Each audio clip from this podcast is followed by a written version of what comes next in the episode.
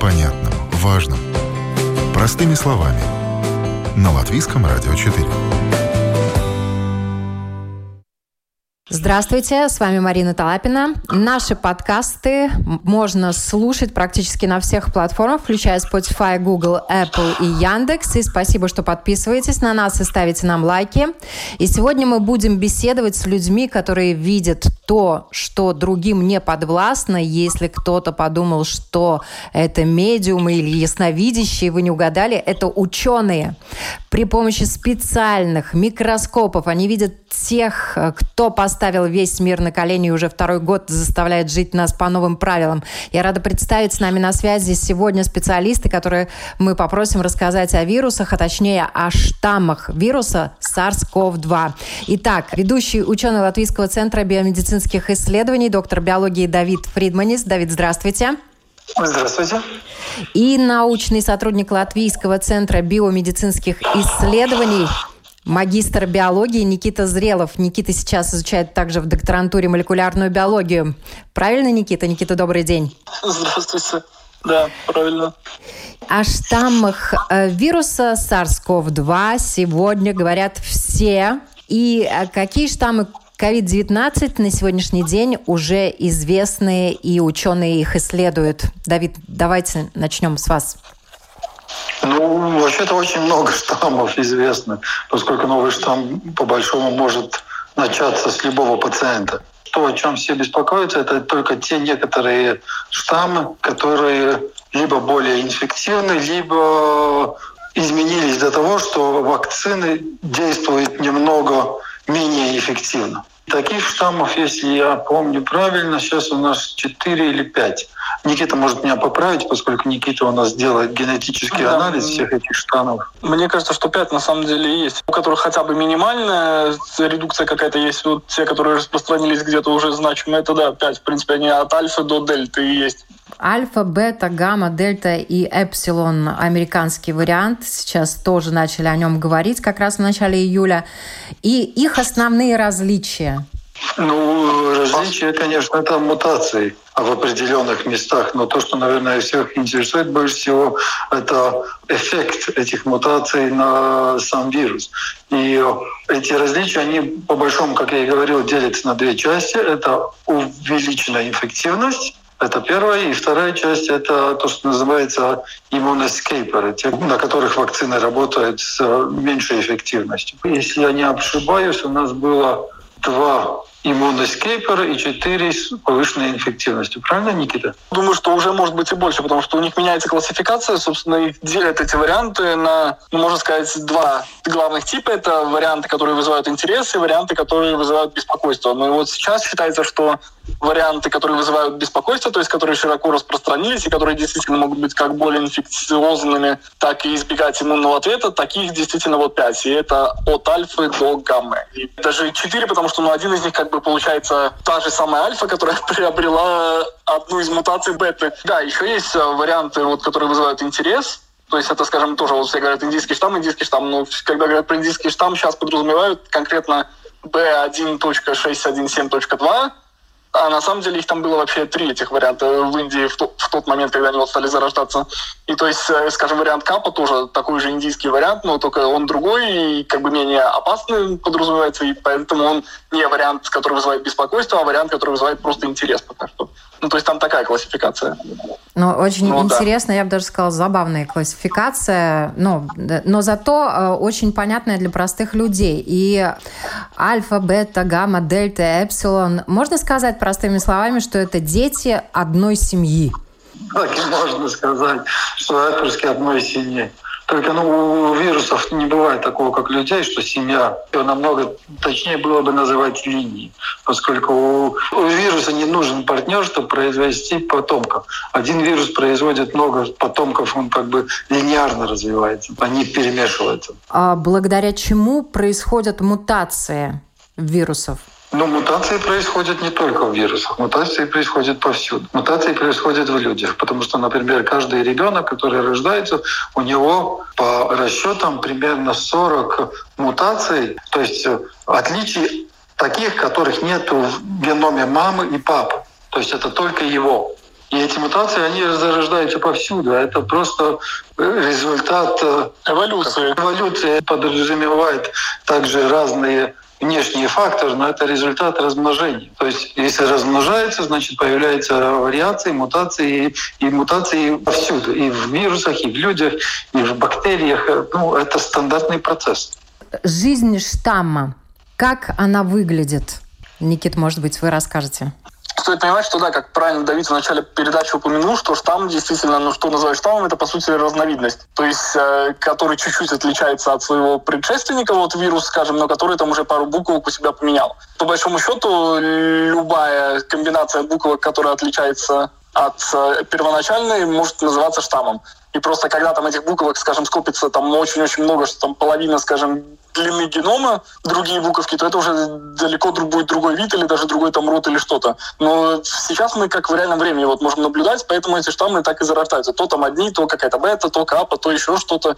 На самом деле их, да, огромное количество, и действительно можно чуть ли не в каждом человеке считать, что вот у него свой штамм. То, что мы видим, вот результат, в принципе, одного чего-то, что один человек вот облепил многих, потом те облепили других и так далее. То есть вот так мы видим, что, скажем, по миру сейчас циркулирует только четыре вот каких-то, назовем это, да, действительно, линиями. Но это зарождаются эти штаммы, просто вирус сам себя пытается воспроизводить, как Давид уже говорил. Как вирус это делает, он ошибается просто. И эта ошибка, если она внезапно оказывается, ну, хотя бы нейтральной, то есть даже если она ему ничего хорошего не делает для вируса, но не делает плохо ему, то очень большая вероятность, что она как бы сохранится дальше. И в итоге было посчитано, что где-то за год около 24 вот буквок из 30 тысяч у него могут поменяться. Но на самом деле сейчас даже там пересчеты происходят, что возможно чуть-чуть побыстрее. Для вирусов это в принципе достаточно медленно, ну, там не будем уходить в специфику, почему именно у коронавирусов это так, но, э, скажем, повезло, что у них в основном идет действительно вертикальная эта эволюция, то есть они горизонтально между собой ну, не особо охотно обмениваются скажем, грипп обменивается очень охотно. Там есть серия сортный такой механизм и так далее, а вот у коронавируса такого как бы нету. То есть они вот именно вертикально меняются. Ну и поэтому эти штаммы тоже, их не стоит бояться. Ну, собственно, те, которых стоит бояться, даже если они внезапно где-то появляются, но если этот человек, скажем, где-нибудь сидит в мире, там, не знаю, в Африке и соблюдает самоизоляцию, то он никому не передаст дальше этот штамм, и он не распространится по всему миру. То есть мы даже не узнаем, что вот был такой опасный, потому что он внезапно просто ну, иссякла линия, прервалась, и все. То есть у нас в Латвии даже были свои латвийские штаммы, которые вот часто в новостях расписывали, там очень смешные комментарии от людей были и так далее, которые, ну, не понимая, собственно, сути того, что штамм ничем особо необычным не является. И конкретно нам вот повезло. У нас в Латвии не было таких штаммов, в которых можно было бы сказать, что есть какие-то изменения, которые могли бы повлиять там на инфекциозность вируса или там на его симптоматику такого рода. То то, что нужно брать в расчет, это что не надо бояться штамма, нужно бояться распространения вируса, поскольку каждый индивид, который переболевает, может создать новый вид вируса, который будет уже иметь другие характеристики, которые дадут ему преимущество над другими вирусами или преимущество в колонизации других людей. Из-за этого важно, чтобы как можно меньше люди болели. То есть чем больше людей болеют, тем больше разных штаммов, тем больше возможность, что появится что-то такое, что очень плохое. И если вы смотрите, большинство этих неприятных штаммов как раз идут из стран, где очень много людей, и уровень жизни достаточно низкий, и уровень образования, и все эти разные меры изоляции, меры предохранения, в том числе вакцинации, люди не могут соблюдать и не могут э, пользоваться этим. Большинство из них пришли как раз из таких стран, где очень много людей, и вирус имел возможность очень сильно распространиться и набрать достаточно мутаций, чтобы чисто по вероятности появилось что-то, что является очень неприятным и более сильным и более болезненным. Это как, например, новый штамм коронавируса эпсилон способен обходить антитела. Его обнаружили в Калифорнии, и соответствующие результаты исследований ученых Вашингтонского университета и лаборатории Vir Biotechnology опубликованы в журнале Science. И в статье сообщается, что у нового штамма коронавируса обнаружили три мутации в критически важных участках спайкового белка. Мои собеседники точно понимают, о чем я говорю. И их вирус использует для сцепки с клеточными а, рецепторами. Спайк как раз я... есть тот белок, который работает как ключ. Да. То есть у нас есть клетки, на поверхности клетки находятся наши белки, рецепторы, с помощью которыми наши клетки внутри организма между собой разговаривают, то есть каждая клетка выделяет какие-то вещества, и потом с помощью рецептора их э, воспринимает и понимает, как ей дальше работать. Вирус как бы воспользуется этими рецепторами, у него есть этот спайковый протеин, и он как бы к нему прилипает. Спайк — это как ключ, чтобы вирус попал в организм. Отмычка. Я бы сказала, это не ключ, а от замка это взломщик. Это хакер. Чисто эмоционально я с вами согласен, да. Да. И как вот установили исследователи, благодаря мутации вирус э, может э, больше не использовать даже рецепторы ACE2, которые ему помогали тоже внедриться в клетку. И вот этот вариант коронавируса может, к сожалению, нейтрализовать антитела, которые вырабатываются либо после прививки, либо после того, как человек э, переболел. И, естественно, это пугает людей. Если можно, я вас прерву. Просто да. он уже на самом деле не проблема даже в Калифорнии. То есть туда, как пришла Альфа, его уже сняли даже, что он не вариант, который вызывает типа беспокойство. То есть он не смог получить глобального распространения, потому что туда же, в Калифорнию, пришли варианты, которые более заразны. То есть таким образом они, грубо говоря, конкурируя между собой, вытеснили его. То есть здесь получается, что действительно его уже, вот я прямо сейчас проверяю, что Всемирная организация здоровья его больше не видит как вариант, вызывающий беспокойство. Отличная новость. То есть вот так даже получается. Насколько интересен мир вирусов и их э, эволюции, их развитие? Вы уже упоминали, что мутации у одного человека может происходить огромное количество, и вопрос того, как человек соблюдает изоляцию, очень важен, потому что если не соблюдать изоляцию, то, соответственно, человек является очагом распространения этих штаммов новых, и новые штаммы появляются каждый день, даже у одного заболевшего человека их может быть тысячи. Ученые могут прогнозировать, какие мутации можно ожидать от вируса? В самом начале инфекции, когда появился коронавирус, были ученые, которые делали эксперимент э, по искусственной эволюции определенной части этого спрайк-протеина. И они э, с помощью этих экспериментов уже тогда говорили, что появится великобританский вариант в какой-то момент. Так что существуют э, некие меры, по которым можно прогнозировать. Первое. Второе, то, что можно прогнозировать, это по тем данным, которые мы уже получили. Например, большинство мутаций, которые беспокоят людей, они находятся в спайк-протеине, конечно, это э, замычка. Плюс еще не просто в спайк-протеине, а в определенной части э, спайк-протеина. Той самой частички спайк-протеина, которая работает как отмычка. То есть ну, отмычка — это достаточно иногда комплицированное устройство, и в самом конце у нее находится какой-то крючок, в который вы суете в эту скважину. Мутация обычно происходит в том самом-самом крючке. И есть еще одно место, там труднее ее объяснить, это можно сравнить с э, той части, которая соединяет крючок с э, самой частью, ну, корпусом отмычки, и меняет его как бы угол делает это открывание немножко более удобным. И это как раз дельта-вариант с таким появился. То есть мы можем прогнозировать, в которых местах эти мутации появятся, и фокусировать все наши силы и возможности присматривать как раз за этими местами. По большому так и происходит. Все мутации в концерн или в interest — это как раз spike protein и как раз в этих двух частях. То есть у вируса своя задача распространяться, правильно? Да. И он делает да. все, и мутация идет в ту сторону для того, чтобы легче проникать в организм. Мне не нравится говорить, что вирус делает, вирус не думает. В нем постоянно происходят изменения, какие-то мутации, и тут включается то, что говорил Никита, эволюция. По ходу эволюции отбираются те мутации, которые увеличивают инфективность или сопротивляемость иммунной системе, уже существующему иммунитету. Он работает очень тупо на уровне ошибка-проверка. Он постоянно повсюду ошибает, и постоянно проверка происходит по ходу эволюции. Для того, чтобы один штамм выжил, тысячи, сотни тысяч погибают, правильно? Можно и так сказать, мы пытаемся как бы не распространять его, и погибает в смысле, что человек переболел, никого не инфицировал. Из-за этого очень важно, чтобы мы друг друга не инфицировали. Только таким образом можно разобраться с этим вирусом. Если люди перестанут друг друга инфицировать, вирус сам пропадет. Факторы, э, влияющие на мутацию, есть таковые? Усиливает э, скорость появления мутаций. Да. Это как раз э, сколько людей проинфицировалось. То есть, ну, понимаете, у каждого человека вирус размножается, появляются ошибочки, появляются мутации. Чем Но... Ну, больше людей инфицированы, тем больше мутаций. Чем плотнее популяции людей, чем лучше они друг дружку передают вирус, тем быстрее появляются мутации. Это, Это как, как раз, раз пример дельты, наверное, да, яркий. Потому да. что огромное количество населения в Индии. Угу, как раз так. То есть очень важно быть вакцинированным, поскольку вакцинированные, они намного реже даже если он переболеет, возможно, что он передаст заболевание другому, уменьшает очень в разы. Тем меньше инфицированных, тем меньше возможность на мутации, тем лучше наша жизнь. А кому вообще важно знать, каким штаммом заболел человек?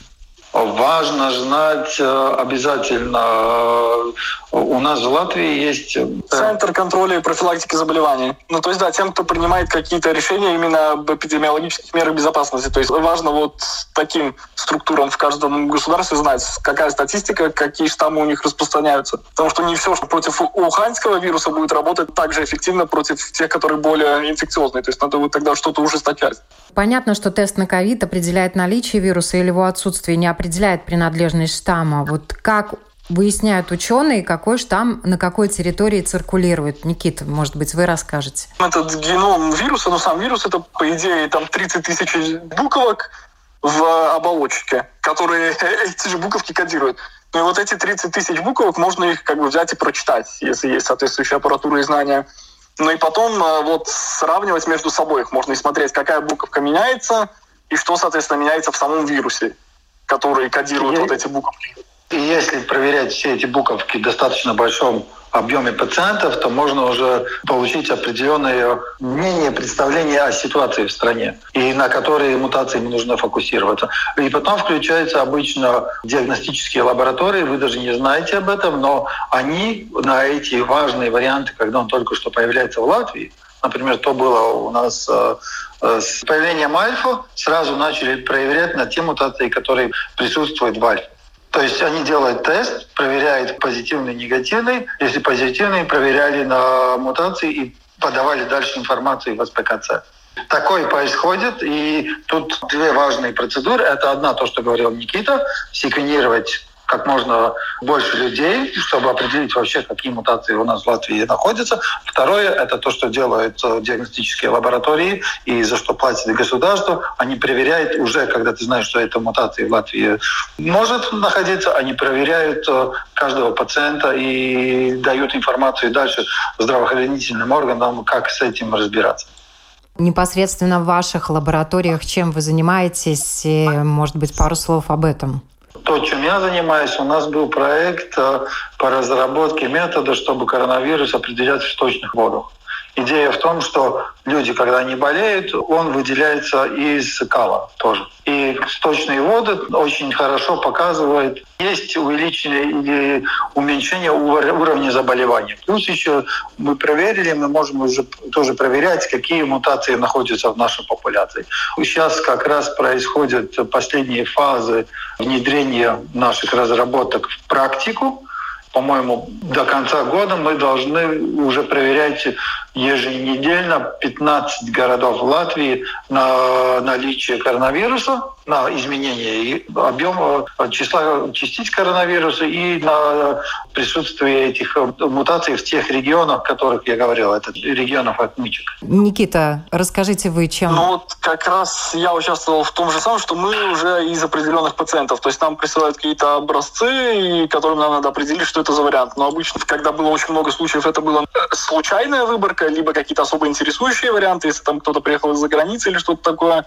Но сейчас уже, учитывая, что количество случаев маленькое достаточно, то я думаю, что у нас сейчас полное покрытие вполне себе может быть в Латвии. Как это происходит? Ну, берется, скажем, 196 образцов, приготавливаются в библиотеке, что выделяется, собственно, генетический материал этого вируса, в его случае это РНК, но потом приготавливается, в общем, библиотека, ну, делается так, и разрезается там кусочки, читаются по предложениям, грубо говоря, чтобы сложить все эти 30 тысяч буквок. Потому что все эти уже сравнение букв происходит на компьютере.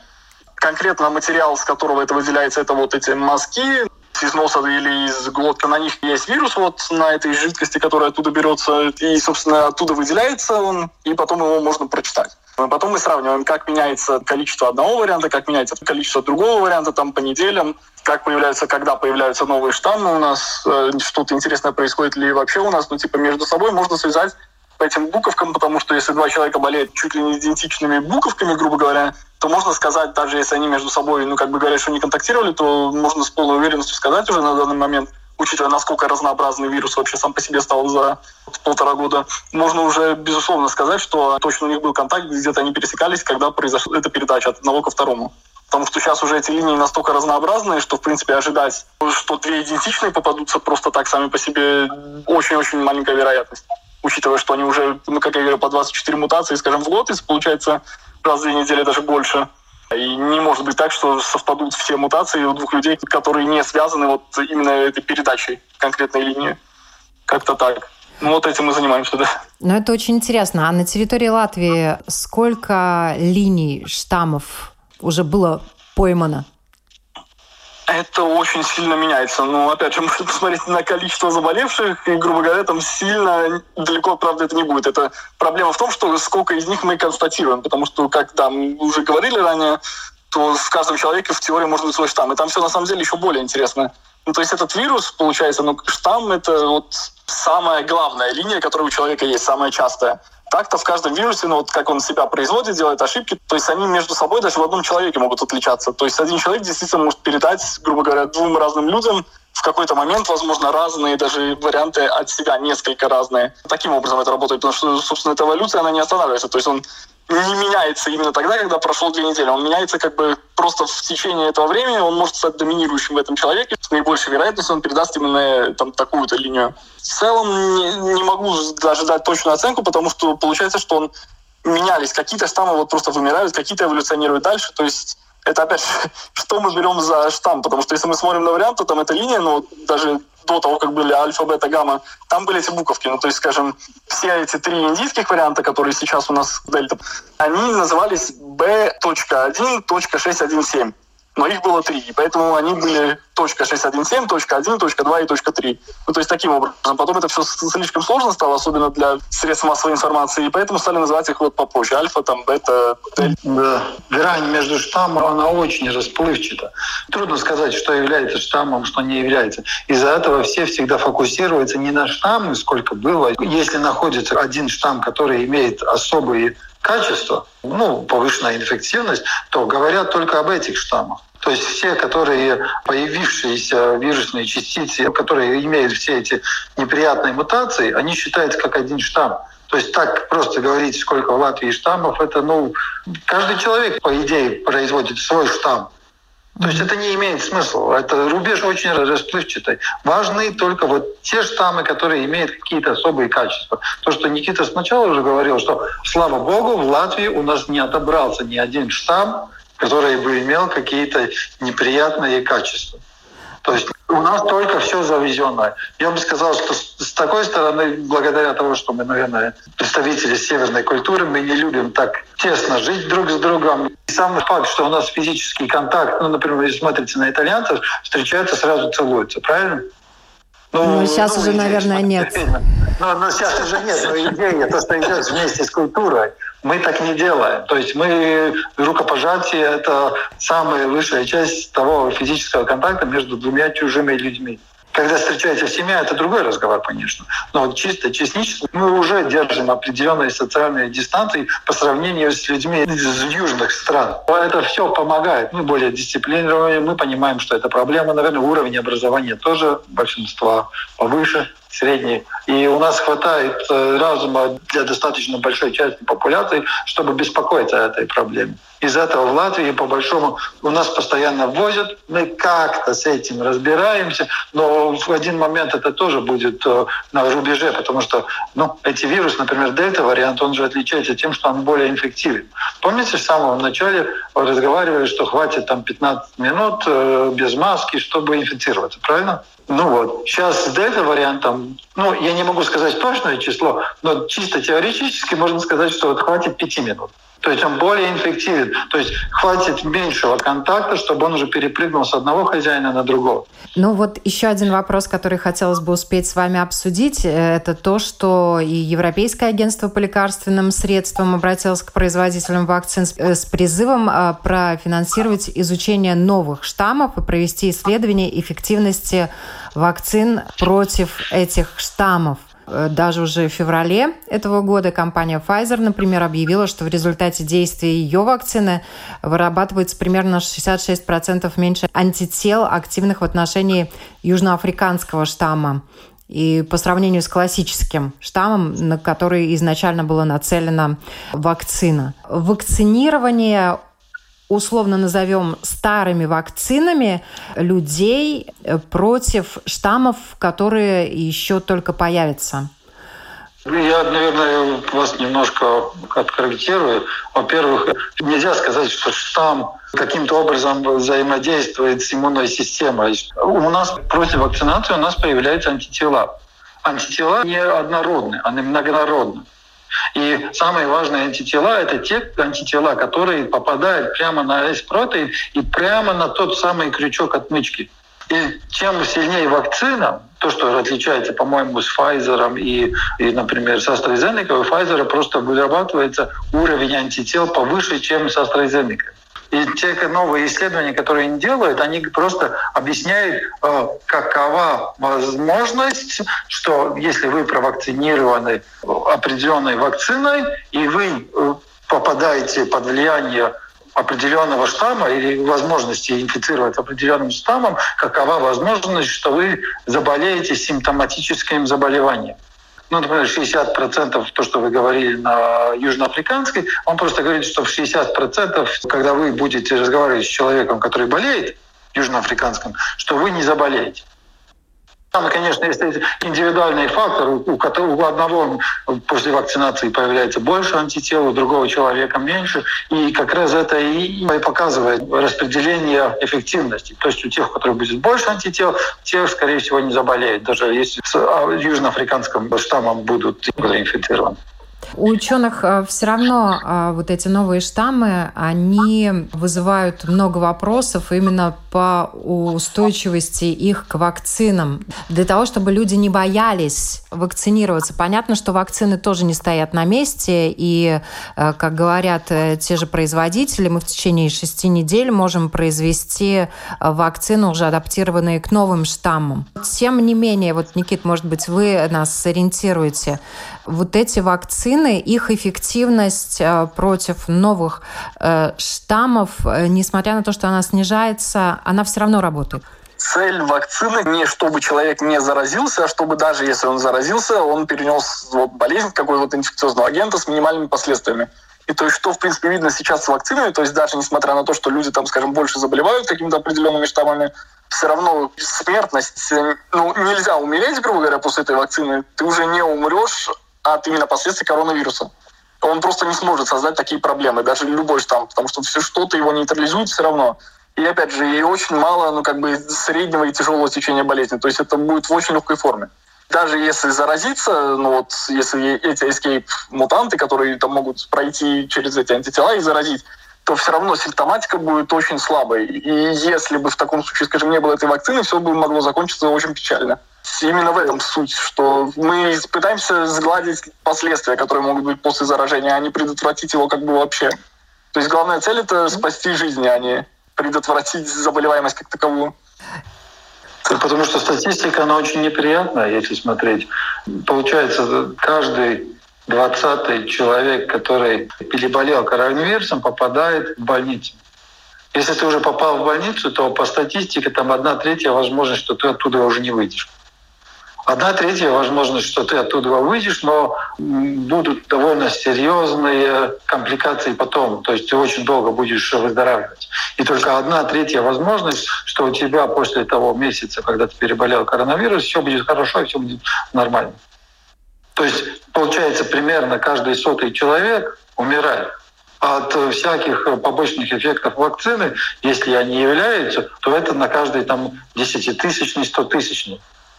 По-моему, статистика, она сама по себе говорит, либо ты каждый сотый, который умирает, либо ты какой-то самый десятитысячный или стотысячный, у которого какие-то компликации от вакцины появляются. Ну, и это статистика, которую, по-моему, многие люди как бы не берут во счет. И правильно Никита сказал, если ты провакцинировал, то там очень близко к 100%, что ты в больницу не попадешь. У меня вам вопрос как ученым. За эти ну, уже почти полтора года у ученых такая активная идет исследовательская деятельность э, в отношении этого вируса. Вот что вас больше всего удивило, поразило, может быть, шокировало в отношении этого вируса? Давид, давайте начнем с вас. Если шокировало насчет самого вируса, то ну, я имел чувство облегчения, когда узнали, что вирус не так уж летален. То есть могло быть хуже, например, с испанской гриппом было намного хуже. То есть нам в этом числе повезло. То есть э, многие люди переболевают достаточно легко, и вакцину у нас удалось довольно быстро разработать, чтобы умерших тоже было как можно меньше. Это то, что хорошо. То, что было неприятно во всей этой ситуации, и, и что у нас скорость вакцинирования в Латвии затормозилась при 30%. Это было очень-очень неприятно. Ну, если честно, я был даже зол на все наше общество как таково. То есть, например, в Великобритании затормозилось после 50, в Израиле затормозилось после 60% достижения. То есть у нас у 30. То есть это значит, что возможность жить без этого вируса у нас дико понизилась. Только из-за того, что люди не идут и не вакцинируются. Это то, что мне очень неприятно было. У меня даже есть, сделал один файлик симуляции в Excel. Там чисто визуально можно посмотреть, как важно, чтобы 70% популяции было провакцинировано. Пока мы не достигаем этих минимальных 50 и лучше всего до 75, мы от этого вируса не освободимся. Он будет у нас постоянно за дверью, постоянно будет стукаться, и постоянно будут люди, которые будут болеть, у которых будут компликации и проблемы. И он постоянно будет эволюционировать, и у нас постоянно будут э, новые штаммы, которые сопротивляются уже иммунитету, который у нас есть и тому, который люди получили при переболении, и тому, который после вакцинации получили. То есть 50 — это абсолютный минимум. Я думаю, что у нас упала эта заболеваемость, потому что у нас больше заболевших, чем государство знает. То есть у нас 34, 36 плюс 15 заболевших. Это уже минимум 50, которые помогают уровень заболевания понизить. Но помните, я знаю уже нескольких людей, которые два раза уже переболели с полгодом разницы. То есть э, переболеть вы не получаете иммунитет на долгое время. Пока у вируса есть что кушать, он будет кушать. Нужно 70% иммунных, чтобы ему не было чего кушать. Никит, вам слово. То, что народ не вакцинируется, меня, скажем, поразило. Ну, конкретно о самом вирусе, ну, там сложно было что-то прогнозировать, но было понятно, что он себя будет вести как предыдущие коронавирусы, в принципе, вот те, которые пожестче, там, Мерсков и Сарсков первые. Но да, так в целом, что, наверное, наибольше поразило, но здесь именно локально, это то, что у нас очень много некомпетентных людей в медицине работает. То есть у нас там были случаи, когда люди отказывались вакцинироваться, и, грубо говоря, не буду называть, в конкретной больнице один из санитаров, получается, разнес аж в два разных этих модуля. Ну, то есть э, видно по именно секвенсам генома, что единственное, что вот этих людей объединяло, это вот медицинский персонал. Конкретно было видно, что вот из-за того, что человек не провакцинировался, ну, понятно, что он бы мог так и разнести в теории с маленькой вероятностью, если бы он был вакцинирован, но мне кажется, что для определенных профессий это давно нужно было сделать уже обязательным требованием. Я думаю, что люди, скажем, которые в больницах лежат, что им и без коронавируса далеко не сладко приходится. А если они еще там заражаются коронавирусом, это только усугубляет их ситуацию, скажем. Ну, то есть меня вот поражает именно со стороны того, что все медики прям поголовно не поддержали вот эту идею. У каждого там свои соображения, но что я слышал в публичном пространстве, то большинство это идет из того, что люди, ну, наверное, вот на лекциях отсиживали, отсиживали, а потом внезапно у них из головы часть того, что они сидели и слушали на лекциях, вылетела. Не знаю, по какой причине. Да, и то же самое о учителях, можно сказать. Я с, ужасом жду сентябрь, когда мои дети будут идти в школу. Я точно хочу, чтобы они нормально ходили в школу, поскольку эти социальные связи у молодых людей очень важны. Но если учителя отказываются вакцинировать, ну, это значит, что это ну, реально возможность переносить заразу. Это уже и так будет довольно рисковым мероприятием, когда дети в школу пойдут, поскольку дети очень, часть детей очень легко переболевает. и друг дружке могут передавать, и потом нести дома к бабушке, которая не провакцинировалась. Спасибо вам большое за этот разговор. Я напоминаю, на вопрос Латвийского радио 4 отвечали ведущие ученые Латвийского центра биомедицинских исследований, доктор биологии Давид Фридманис и научный сотрудник Латвийского центра биомедицинских исследований, магистр биологии Никита Зрелов. Всем хорошего дня!